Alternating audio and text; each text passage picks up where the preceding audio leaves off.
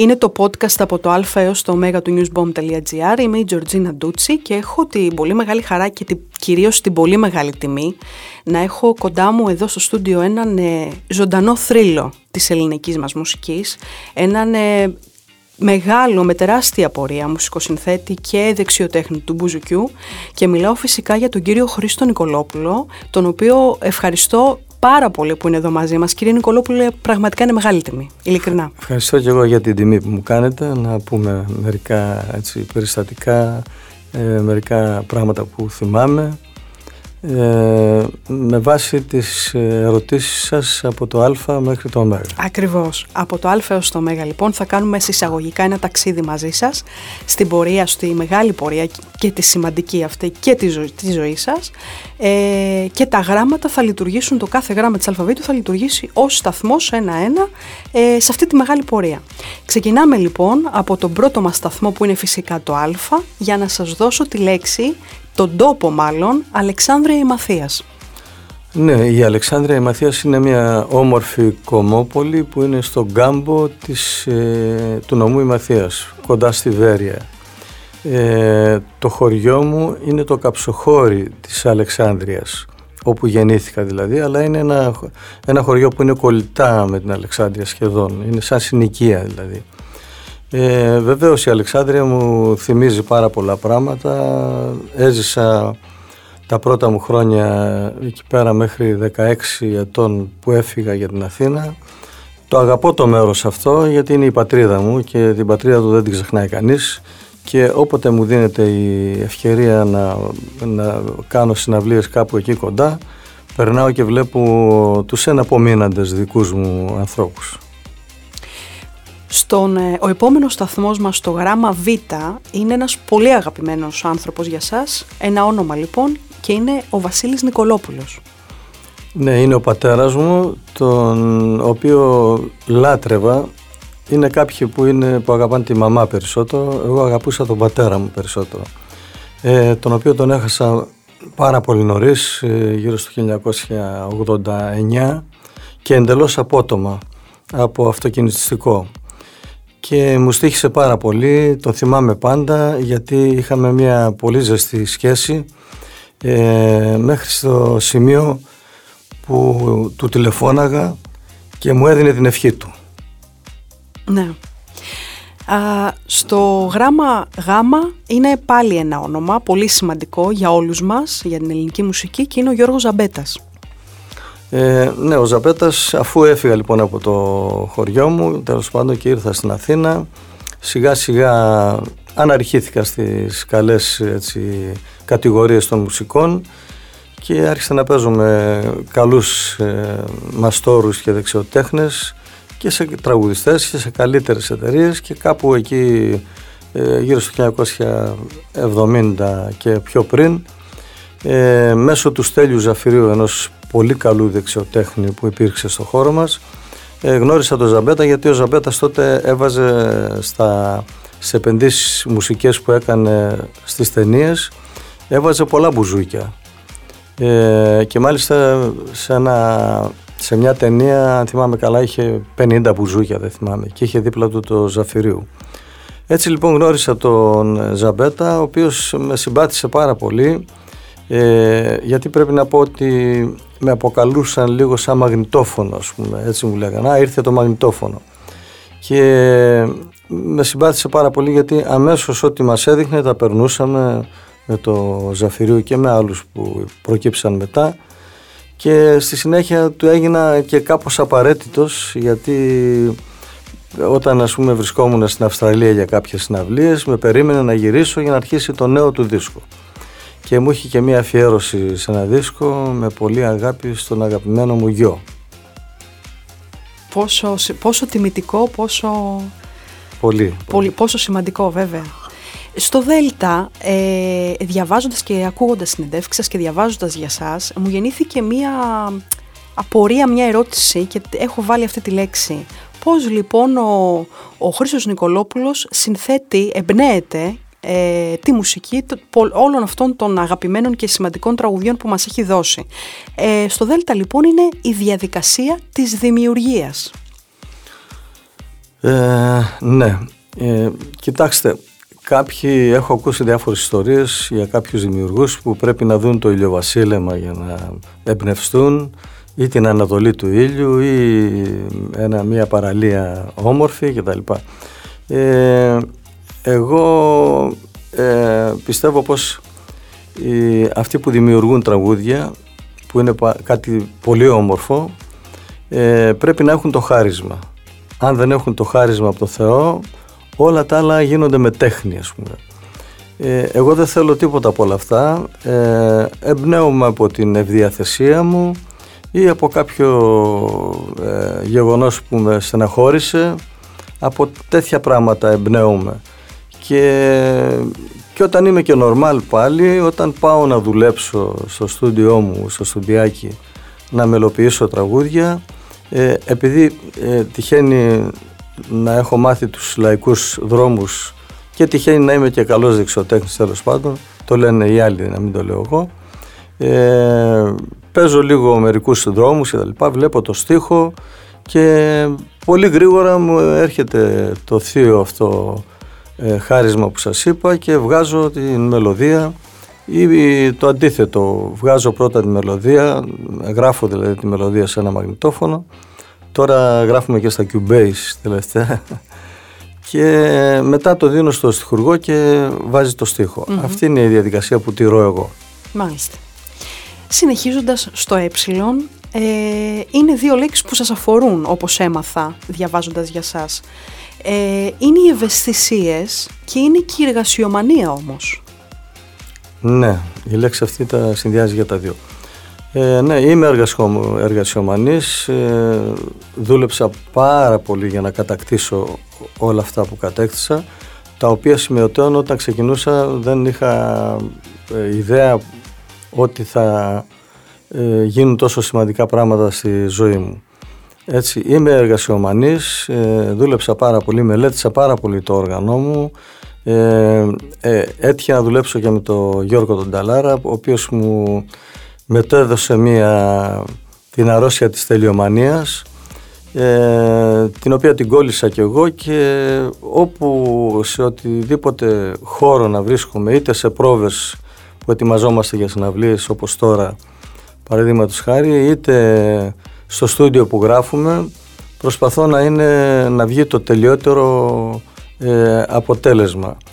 Και νομίζω αυτό παίζει πολύ μεγάλο ρόλο, γιατί η απόδειξη είναι ότι ό,τι έχω κάνει νομίζω έχουν ένα άψογο ηχητικό χρώμα. Πάμε στα ζόρια τώρα. Στο ζήτα έχω τη λέξη ζόρια. Το ζόρι. Η δυσκολία. Ναι, πάρα πολλές φορές συμβαίνει αυτό. Φυσικά σε όλους τους ανθρώπους. Και σε μένα έχει συμβεί. Πολλές φορές, ας πούμε, από συμπεριφορά ανθρώπων, τι εννοώ δηλαδή, όταν κάποιες φορές, πολύ λίγες βέβαια, είχα μια παρέα από μουσικούς, ας πούμε, συναδέλφους μου δηλαδή, γιατί εγώ προέρχομαι από τη μουσική οικογένεια, έτσι.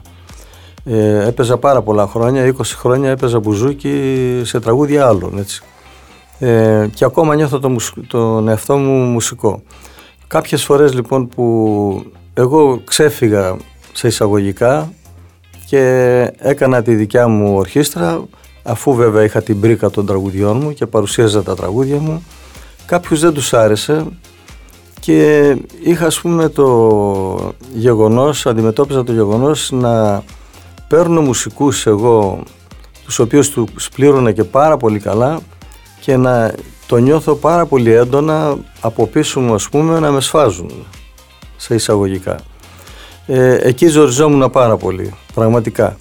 Και κάποιες άλλες φορές, ας πούμε, μια φορά που έκανα τις συναυλίες μου στο Μέγαρο Μουσικής το 2014, θυμάμαι, με πιάνει που και που ένας ύλιγκος, λένε ότι είναι αφιανικό. Και στις πρόβες και στη συναυλία είχα αυτό τον ύλιγκο. Και το ζόρι που τράβηξα δεν μπορεί να φανταστείτε. Βέβαια. Συνεχίζουμε στο ΙΤΑ και εδώ θέλω να μου το επιβεβαιώσετε αν είναι σωστό αυτό που διάβασα. Έχω βάλει τη λέξη ηλεκτρολόγος-μηχανολόγος γιατί φοιτήσατε σε μια σχολή. Ακριβώς. Ισχύει. Ναι, ακριβώς. Εκεί στην πατρίδα μου λοιπόν, στην Αλεξάνδρεια, δημιουργήθηκε η πρώτη τεχνική σχολή στη Βόρειο Ελλάδα που μετά εξελίχθηκε και έγινε πολύ μεγάλη σχολή, ήταν ο Δημόκριτος. Αυτή η σχολή λοιπόν ξεκίνησε από την Αλεξάνδρεια, την είχαν ένας καθηγητής και δύο καθηγητές την είχαν βασικά, και ο πατέρας μου για να μου δώσει την όθηση ας πούμε να μάθω ένα επάγγελμα, αντί να πάω στο γυμνάσιο πήγα στην τεχνική σχολή αυτή, ηλεκτρολόγος, μηχανολόγος, και μου άρεσε πάρα πολύ βέβαια, αλλά ήμουν κολλημένος με το όργανο, με το μπουζούκι, και εντάξει, μόλις με το ζόρι το τελείωσα ας πούμε και ακολούθησα το δρόμο της μουσικής. Ναι. Συνεχίζουμε στο θήτα. Στο θήτα έχω βάλει μια λέξη την οποία την έχω ακούσει από τα χείλη σας, την έχω ακούσει από εσάς σε μια συνέντευξη και είναι η λέξη θρίαμβος. Ναι, το ακούσατε από μένα. Ναι. Περιγράφατε έναν θρίαμβο, σε εισαγωγικά ας το πούμε έτσι. Ναι, φυσικά έχω ζήσει θριάμβους, πραγματικούς θριάμβους, και σε δικές μου συναυλίες και σε συναυλίες που συμμετείχα ενεργά, όπως αυτές που κάναμε με τον Νταλάρα στο Ολυμπιακό στάδιο, που ήταν 2 μέρες γεμάτο με 80.000 κόσμο. Αυτό ήταν πραγματικά ένας θρίαμβος. Και σε πολλές δικές μου, όπως ξέρετε, έκανα αρκετές συναυλίες, και η τελευταία που έκανα, που πιστεύω ότι λόγω των συγκυριών της επιδημίας και τα λοιπά, δεν πιστεύω να ξαναγίνει τέτοια συναυλία, θα πρέπει να περάσουν 10-15 χρόνια. Αυτή στο Καλλιμάρμαρο το 2019, που ήταν πραγματικά και αυτή ένας θρίαμβος για μένα. Βέβαια, τη θυμόμαστε όλοι βέβαια.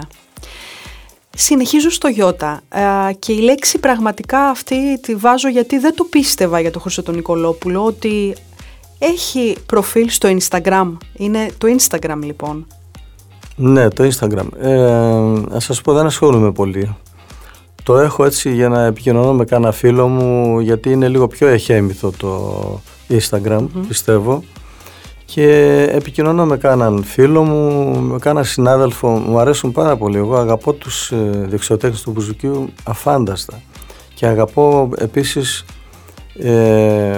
σε πολύ μεγάλο βαθμό όλους τους άξιους μεγάλους δεξιοτέχνες. Και τους σέβομαι με απέραντο τρόπο. Βασικά λοιπόν έχω ένα, πώς λέγεται, ένα προφίλ, σύνδεσμο τέλος πάντων, ένα προφίλ. Και επικοινωνώ με κάποιους φίλους, ψάχνω παλιότερους φίλους, έχω βρει παλιότερους φίλους και ορισμένες φορές κάνω και κάποιες αναρτήσεις, ας πούμε, για κάποια νέα δουλειά, για κάποιο νέο τραγούδι, για κάποιες εμφανίσεις μου κτλ.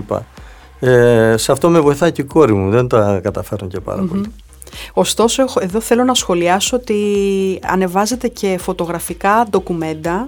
Πραγματικά το ντοκουμέντα. Οποίο για μας είναι, ακριβώς, είναι ντοκουμέντα και είναι πολύ σημαντικά για μας που τα βλέπουμε. Ναι, πραγματικά ντοκουμέντα είναι αυτά που είναι από το προσωπικό μου αρχείο, αλλά τώρα έτσι όπως γίναμε όλοι τα πρέπει να τα έχουν. Συνεχίζουμε λοιπόν στο ΚΑΠΑ. Η λέξη αυτή που θα ακούσετε, μάλλον έχω βρει το θάρρος να βάλω αυτή τη λέξη καθώς έχετε μιλήσει εσείς ο ίδιος γι' αυτό, και είναι η κατάθλιψη και η κρίση πανικού. Ναι. Από ένα περιστατικό που σας ανέφερα πιο πριν, από ένα μουσικό δηλαδή, ο οποίος με κάρφωνε από πίσω μου, και δυστυχώς τον είχα σε μια σειρά συναυλιών ένα καλοκαίρι και μου έβγαλε την ψυχή, δεν μπορώ να φανταστείτε. Και επειδή είμαι πάρα πολύ ευαίσθητος άνθρωπος, με πάρα πολλά πράγματα, μπορεί δηλαδή να με πειράξει από το μικρότερο πράγμα που θα συμβεί μέχρι το μεγαλύτερο. Εκεί, σε αυτή τη σεζόν λοιπόν κάπως κλονίστηκα, παρότι ήμουν πάρα πολύ δυνατός. Ταξίδεψα στην Αυστραλία 3 φορές για να καταλάβετε, στην Αμερική 17 φορές, σε όλους έδινα κουράγιο, ερχόταν δίπλα μου, τους έπιανα το χέρι κτλ. Εκείνη τη σεζόν λοιπόν κάτι συνέβη μέσα μου, με κάποια συμπτώματα. Πήγα σε ένα ταξίδι από την Αθήνα στο Ηράκλειο της Κρήτης και νόμιζα ότι πεθαίνω μέσα στο αεροπλάνο, ξαφνικά, έτσι, χωρίς να έχω πρόβλημα, και μου δημιουργηθήκαν οι κρίσεις πανικού από τότε.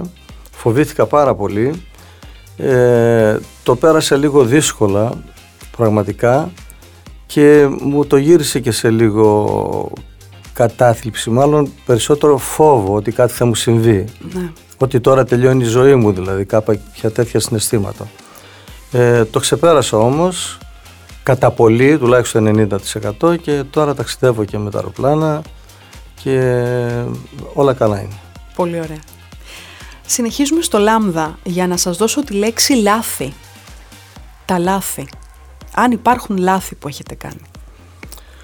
Ναι, είμαι πάρα πολύ προσεκτικός και έχω και διαίσθηση μεγάλη και νομίζω πως τα λάθη που έκανα τα μεγάλα είναι πολύ λίγα. Μεγάλα τι εννοώ, δηλαδή αυτή την ιστορία που έχει συζητηθεί πάρα πολύ με τον Καζαντζίδη, τον Στέλιο, mm-hmm.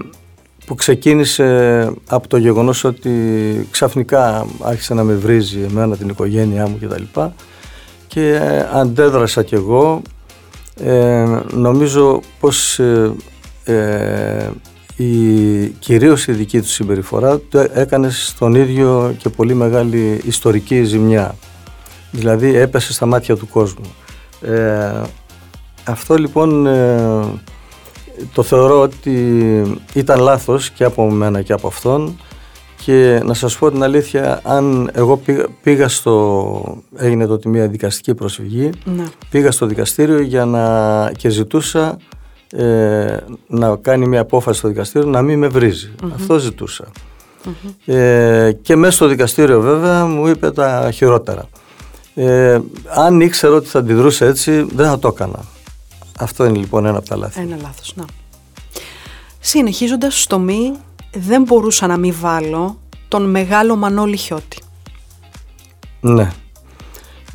Ο Χιώτης λοιπόν είναι ένα πρόσωπο θρυλικό για όλους εμάς τους δεξιοτέχνες του μπουζουκιού και όχι μόνο. Όλοι οι μπουζουκτσίδες ανεξαιρέτως μελετήσανε και μελετούν οι νεότεροι πάνω στα πατήματα του Χιώτη, στα δεξιοτεχνικά πράγματα που έπαιζε, έτσι. Πολύ προχωρημένα μελωδικά θέματα έπαιζε ο Χιώτης. Και εγώ λοιπόν μελέτησα πάνω στο Χιώτη, στα πατήματα του Χιώτη. Ατέλειωτες ώρες, έτσι. Μιλάμε για ατέλειωτες ώρες. Ήρθαν έτσι τα πράγματα και κάποια στιγμή που ήμουνα στην Αθήνα και γύρισα από την Αμερική, ο Χιώτης ήταν ένας εξαίρετος κύριος. Στην πραγματικότητα, δηλαδή, σε όλο το μεγαλείο, κύριος. Έτυχε εγώ ήμουνα το μπουζούκι της Πόλυ Πάνου τότε, το 1969 ήταν, 69-70. Και εγώ ήμουνα το μπουζούκι της Πόλυ Πάνου και κάπου τα βρήκαν μαζί να δουλέψουν σε ένα χώρο εκεί κάπου απέναντι από το Πολυτεχνείο που το λέγανε, ήταν ένα ξενοδοχείο εκεί το Ακροπόλ. Και στο στενό ήταν ένας χώρος στο υπόγειο που το ονομάσαν και αυτό Ακροπόλ. Και έτυχε λοιπόν και με τον μεσία μου, ας πούμε, να δουλέψω και μαζί του. Και να μου δώσει και εύσημα, να μου πει «Είσαι πολύ καλός, δεν μου κόλλησε άλλος τόσο καλά στο παίξιμο όπως εσύ». Τότε έβγαλα και το πρώτο μου τραγούδι, μου είπε τα καλύτερα λόγια, «Καλή επιτυχία σου εύχομαι». Κάναμε και παρέα, πηγαίναμε σπίτι του, μας μαγείρευε, ήταν gentleman, μιλάμε. Και είναι δαλμά σας, όπως έχω δει. Και είναι δαλμά μου, φυσικά. Ναι. Και ακόμα και τώρα, ξέρετε, όταν το βλέπω σε κάποιες φωτογραφίες ή σε ταινίες, ναι. Έτσι το βλέπω με ένα δέος πραγματικά. Ναι. Στο νη, θα σας δώσω τη λέξη Νταλίκες, όχι τόσο για το τραγούδι, βέβαια, το περιβόητο, αλλά για το μαγαζί Νταλίκες, στο οποίο παίξατε. Ναι.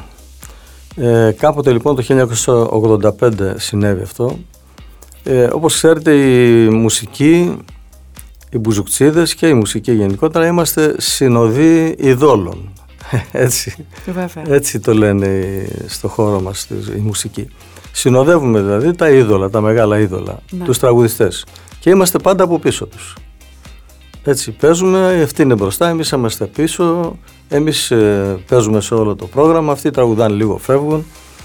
Και αφού λοιπόν δημιούργησα μια σειρά από πάρα πολλά τραγούδια μου, μου έγινε στην κατάλληλη στιγμή μια πρόταση να πάω να ηγηθώ, ας πούμε, ενός προγράμματος στο κέντρο αυτό που είπατε, στις Νταλίκες, που ήταν στην Αγία Γλυκερίας, κάπου εκεί στο Γαλατσίου και Αγίας Γλυκερίας. Ένα υπόγειο, πολύ όμορφο κέντρο ήταν, έπαιρνε καμιά 300 άτομα και εκεί λοιπόν ανέλαβα, ας πούμε, όπως κάνανε οι παλιότεροι, όπως ο Τσιτσάνης που είχε το συγκρότημά του, όπως ο Χιώτης κτλ. Έκανα και εγώ τη δική μου ορχήστρα, το δικό μου πρόγραμμα, όπως ήθελα εγώ το έκανα, υπακούαν όλοι σε μένα, έτσι. Και έγινα εγώ το είδωλο μετά στο πρόγραμμα αυτό, στο οποίο χώρο δεν μπορεί να σας το περιγράψω, δηλαδή δεν μπορούσε να κλείσεις κανείς τραπέζι για 10 μέρες, έτσι. Γινόταν κόλαση, κάτι γλέντια ανεπανάληπτα, με πολύ ωραίο κόσμο. Και κάθισα εκεί περίπου 3-4 χρόνια γεμάτα. Μετά βαρέθηκα, ας πούμε, στον ίδιο χώρο και σταμάτησα. Αλλά ήταν το πρώτο σημαντικό γεγονός που ξεκίνησα τη διαφορετική μου, ας πούμε, πορεία. Mm-hmm. Και εδώ μου δίνεται μια καλή πάσα για το ξύ, γιατί στο ξύ έχω βάλει το ξεκίνημα, αλλά το ξεκίνημα στην ταβέρνα του Μανολιά. Κοιτάξτε, εγώ στην πατρίδα μου εκεί περιφερόμουν. Καταρχήν βγήκα πολύ μικρός, έτσι, 13 ετών έπαιζα με ένα συγκρότημα τοπικό. Μετά άρχισαν να με ανακαλύπτουν, άρχισα να παίζω σε κοντινές πόλεις, στη Βέροια, στην Κοζάνη, στην Καστοριά, στη Φλόρινα, τέλος πάντων, ώσπου έγινα 16 χρονών. Όταν έγινα 16 χρονών, όλοι, όποιον συναντούσα εκεί, μου λέγαν γιατί δεν πας στην Αθήνα, εκεί είναι το κέντρο, ας πούμε. Και ξεκίνησα, είχα ένα γνωστό κάπου εδώ πέρα, και ξεκίνησα, ας πούμε, να βρω την τύχη μου σαν τα παραμύθια, έτσι. Και ήρθα στην Αθήνα και έμενα κοντά στην ταβέρνα αυτή του Μανολιά, όπου εκεί τραγουδούσε ο Γιάννης Κυριαζής, ένας σπουδαίος ρεμπέτης και μουσικός, έπαιζε πολύ ωραία κιθάρα και ευγενής τραγουδιστής. Είναι αυτός που τραγούδισε «Τι όμορφη που είσαι όταν κλαις», ένα τραγούδι ωραίο. Εκεί λοιπόν εγώ για να πάω... Πήγαινα στο καφενείο μουσικών που ήταν στην Ταρανζέρου για να αναζητήσω δουλειά, έτσι. Και η στάση ήταν απέναντι από του Μανολιά, την ταβέρνα αυτή. Και πολλές φορές κάναν πρόβα τα παιδιά μέσα, ας πούμε, ή όταν γυρνούσα ή όταν έφευγα, και με είδαν με τον μπουζούκι και με φωνάξαν «Έλα εδώ, τι κάνεις εσύ» και τα λοιπά. Παίξε λίγο, με ακούσαν, ας πούμε, να παίζω. Και μετά από λίγο καιρό εκεί ήταν ένα μπουζούκι που το λέγανε Λεωνάρδο Μπουρνέλη, ένας που είχε κάνει τότε και ένα ξακουστό τσιφτετέλι, ο οποίος ήταν λίγο ασταθής και έφυγε από τη δουλειά, και με φωνάζουν εμένα «Θα έρθεις να παίξεις». Και έτσι λοιπόν βρέθηκα στην ταβέρνα του Μανολιά και έπαιξα. Σημειωτέω δε ότι πιο πριν εγώ ήρθα στην Αθήνα να βρω δουλειά, και οι ατζέντιδες που ήταν εκεί στο καφενείο μουσικών με στείλαν μια φορά στην Κρήτη, μια φορά στη Θεσσαλονίκη, και τους έλεγα εγώ «Μα εγώ ήρθα στην Αθήνα, εσείς με στέλνετε πάλι στην πατρίδα μου». Ακριβώς, ναι. Και έτσι λοιπόν από εκεί ξεκίνησα να μαθαίνω το χώρο της Αθήνας πραγματικά. Συνεχίζουμε στο όμικρον. Στο όμικρον για να συναντήσουμε την οικογένεια. Ναι, η οικογένεια, είμαι παραδοσιακός τύπος, αγαπώ πάρα πολύ την οικογένειά μου, σημειωταίνω ότι μένουμε όλοι στο ίδιο οίκημα, τέλος πάντων. Αυτό δεν ξέρω αν είναι και πολύ καλό, βέβαια, οι γονείς τα καταλαβαίνουν. Τέλος πάντων, εμένα μου αρέσει γιατί τους νιώθω όλους δίπλα μου. Έκανα πολύ νωρίς οικογένεια, συνάντησα τη γυναίκα της ζωής μου, τη γυναίκα μου που είναι ακόμα και τώρα, της σύζυγό μου, την αγαπημένη. Τη συνάντησα στα πρώτα μου χρόνια μετά το στρατό περίπου, και όταν είδα, ας πούμε, ότι πρέπει να διαλέξω πλέον, ας πούμε, γιατί ήθελα να κάνω οικογένεια, γιατί η δουλειά μας είχε πειρασμούς, αστάθειες και τέτοια, αποφάσισα να την παντρευτώ. Πήγα στον πατέρα της και τη ζήτησα, ο οποίος μου είπε «Τι ζητάς?» Νόμισα ότι θα ζητήσω πρίκα. Να, μάλιστα. Ναι. Ναι, και του λέω δεν ζητάω τίποτα, θέλω την κόρη σου μόνο. Mm-hmm. Και έτσι λοιπόν δημιούργησα την υπέροχη οικογένειά μου. Και τώρα έχω και 4 εγγόνια. Και 4 εγγόνια, και επιτρέψτε μου να ρωτήσω ότι τα χαίρεστε περισσότερο από ό,τι τα παιδιά, σε χρόνο εννοώ, εσείς ο ίδιος. Ακριβώς. Συνεχίζουμε λέγοντας για παιδιά, να αναφερθούμε λίγο στα παιδικά χρόνια, αν υπάρχει μια εικόνα που θέλετε ή ιστορία να μοιραστείτε μαζί μας. Ναι, υπάρχουν μερικές ιστορίες. Μια έτσι μικρή ιστορία να σας πω. Έφευγα από το χωριό μου για να πάω να παίξω σε ένα τσιγκάνικο γάμο που ήταν αρκετά μακριά, κοντά στη Βέροια τέλος πάντων. Έχουμε καμιά 30 χιλιόμετρα απόσταση. Με το ποδήλατο εγώ, έτσι. Μάλιστα. Και είχα το μπουζούκι κρεμασμένο έτσι προς τα κάτω, το μάνικο που λέμε, και πηγαίνοντας μπήκε το μάνικο μέσα στις ακτίνες της ρόδας και έσπασε το μπουζούκι, και μετά έπρεπε να πάω, δεν είχα άλλο μπουζούκι, έπρεπε να πάω σε ένα άλλο χωριό που είχα ένα γνωστό που είχε μπουζούκι. Σας μιλάω τώρα όλη την ημέρα να παιδεύουμε, ας πούμε, να βρω την άκρη. Βέβαια. Και πήρα το μπουζούκι αυτό και πήγαμε τελικά στο τζιγκάνικο γάμο και παίξαμε όλη νύχτα, πολύ ωραία ήταν. Τέτοια είχα πάρα πολλά σε διάφορους χώρους που δούλευα τότε. Αλλά εντάξει, είναι πολλά και δεν θα χωρέσω. Ναι. Στο ρο, θέλω να μου μιλήσετε για τον ρόλο του παρουσιαστή στην μουσική εκπομπή που παρακολουθούμε και απολαμβάνουμε. Ναι. Καλά, εγώ δεν είμαι παρουσιαστής, ξέρω να μιλάω απλώς. Mm-hmm. Βασικά η παρουσιάστρια είναι η κυρία Καμπάκογλου εκεί πέρα, και εγώ συμμετέχω ως συνπαρουσιαστής, mm-hmm. Λέγοντας κάποιες πολύ καλές ιστορίες, γιατί ξέρετε εγώ έτυχε ας πούμε να κάνω την καριέρα μου σε μια περίοδο πολύ σημαντική. Πρόλαβα τους ρεμπέτες, έπαιξα δηλαδή σε τραγούδια του Βαβακάρη, έπαιξα στον Μπαγιουμτσί του Στράτου, έπαιξα με τον Κυριαζή που σας είπα προηγουμένως, με τον Γιάννη Παπαϊάνου 2-3 σεζόν, πρόλαβα τους ρεμπέτες, πρόλαβα μετά δούλεψα με τον Καζαντζίδη κανένα 1,5 χρόνο περίπου, γιατί μετά σταμάτησε, μετά δούλεψα με την Πόλυ Πάνου, με τον Βοσκόπουλο, δηλαδή έζησα όλο το μεγαλείο της χρυσής εποχής του ελληνικού τραγουδιού. Και έχω πάρα πολλά βιώματα, και επειδή η πρόταση που μου έγινε εκεί πέρα ήταν να παίξουμε λαϊκό τραγούδι, το οποίο λείπει από τον κόσμο πραγματικά, και απόδειξε ότι πάει η δικιά μας εκπομπή καλύτερα από όλες τις εκπομπές της ΕΡΤ, τις άλλες μουσικές εκπομπές. Mm-hmm. Διπλάσια νούμερα τα λέω. Έμαθα και τα νούμερα τώρα, εγώ δεν είχα καμία σχέση. Το φαντάζομαι, ναι. Ναι, και πάμε πάρα πολύ καλά και μου αρέσει, γιατί θυμάμαι πράγματα, συναντώ ανθρώπους που δουλέψαμε μαζί και λέμε πολύ όμορφες ιστορίες και μας αρέσει αυτό που κάνουμε. Κύριε Νικολόπουλε, εδώ να ρωτήσω, θα πάει και για δεύτερη σεζόν με εσάς? Θα πάει, βέβαια. Πάρα πολύ ωραία. Ωραία. Στο Σίγμα, αν και αναφερθήκαμε, μου τον αναφέρατε εσείς νωρίτερα, έχω βάλει το Στέλιο τον Καζαντζίδη, όχι για τη δικαστική διαμάχη, αλλά έτσι όπως τον ζήσατε εσείς, όπως ζήσατε δίπλα του. Ναι, όπως σας είπα, έζησα τις χρυσές εποχές, έτσι.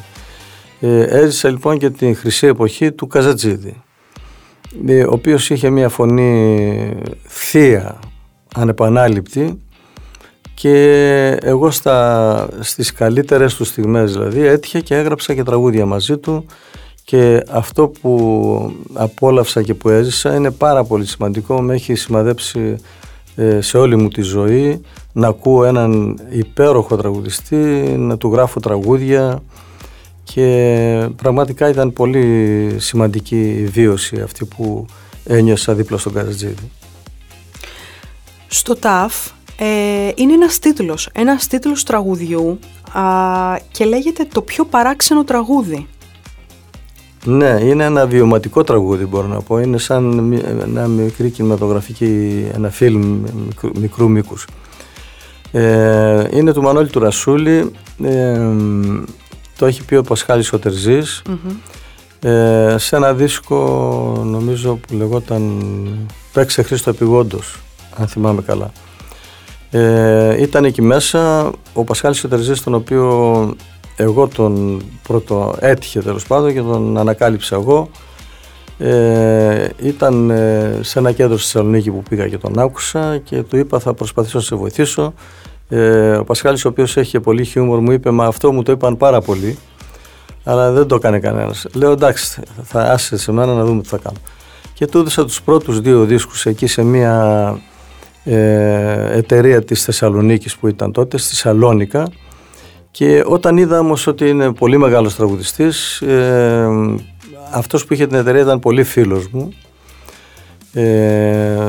και τον παρακάλεσα και του λέω άφησε τον τώρα, εντάξει, θα πλώσει τα φτερά του άνθρωπος, άστο να τον πάρω να τραγουδήσει σε ένα δίσκο. Και έτσι του φώναξα τον Πασχάλη στο δίσκο αυτόν, του άρεσε και του Ρασούλη πάρα πολύ ο Τερζής. Και έτσι λοιπόν προέκυψε το τραγούδι αυτό που πραγματικά έτυχε ο στίχος να είναι ένας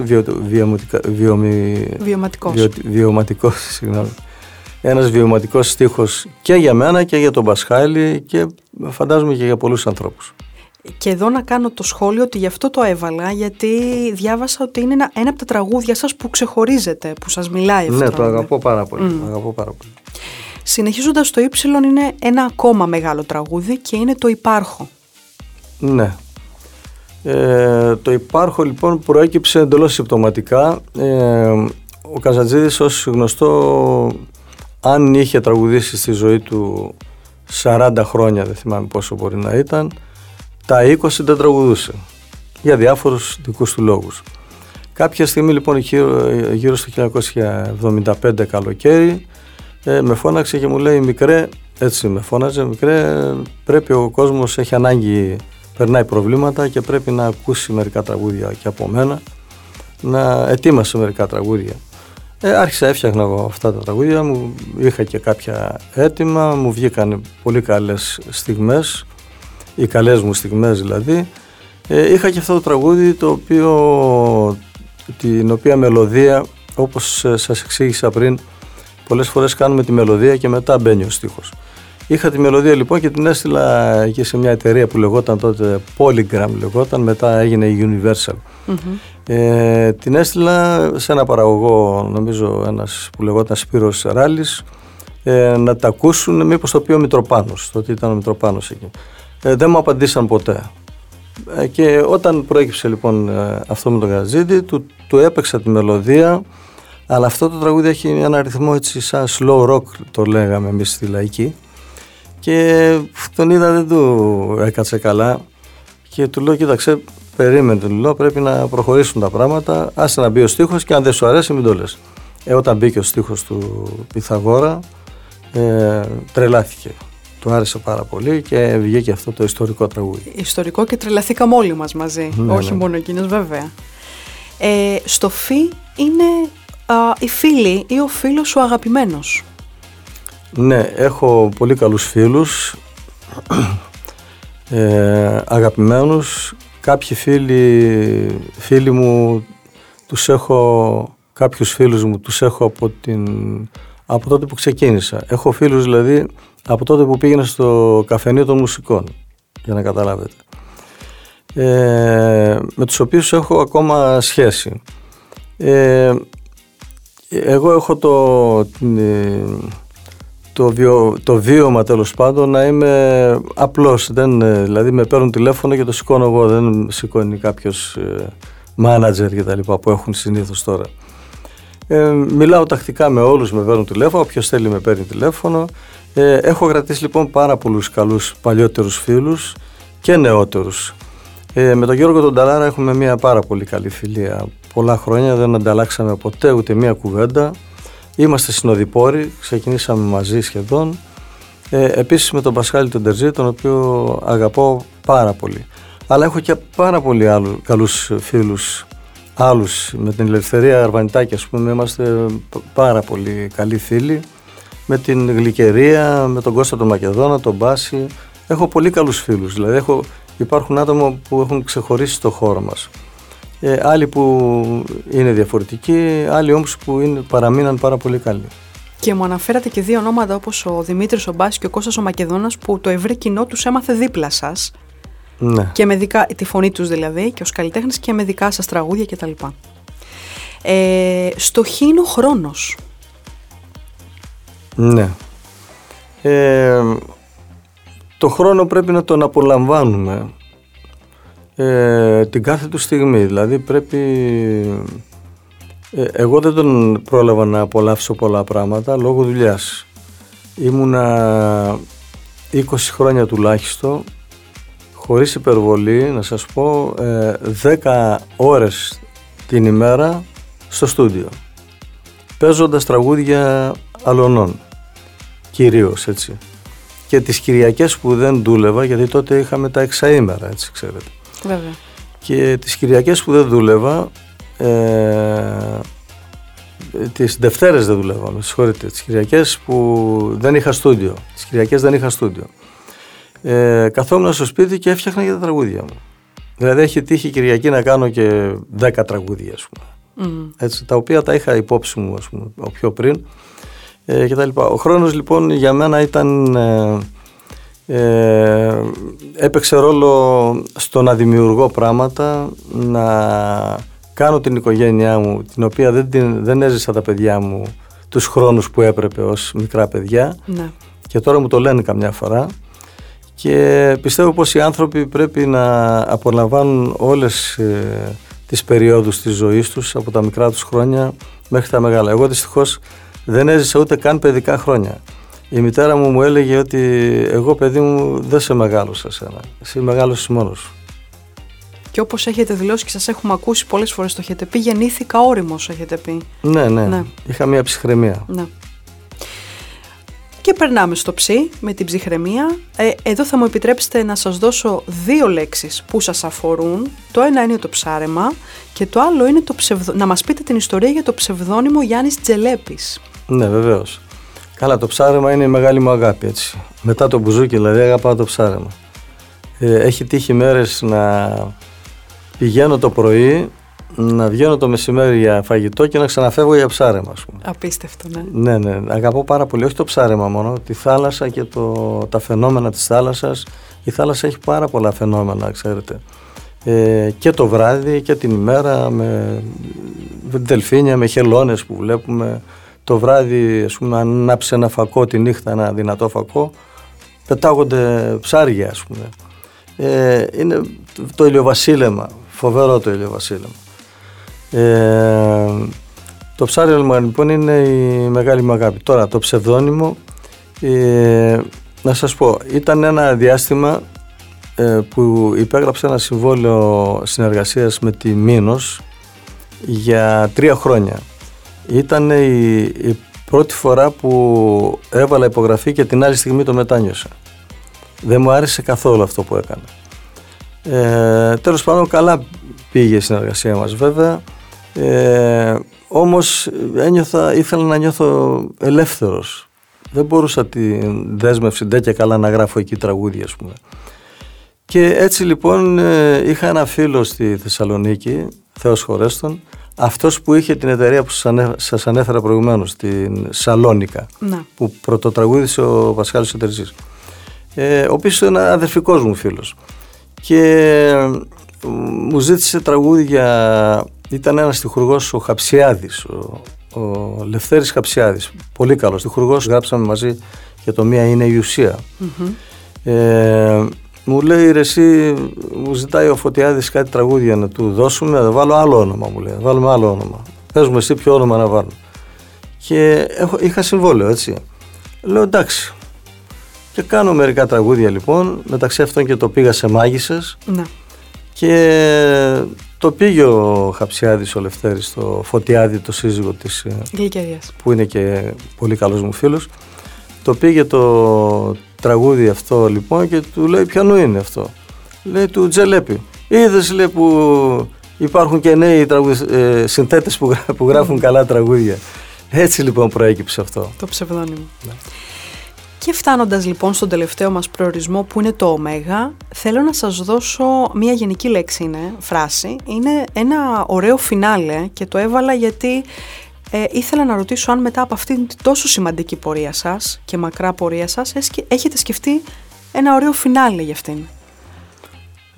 Ναι, κοιτάξτε, πιστεύω πως οι τραγουδιστές βιολογικά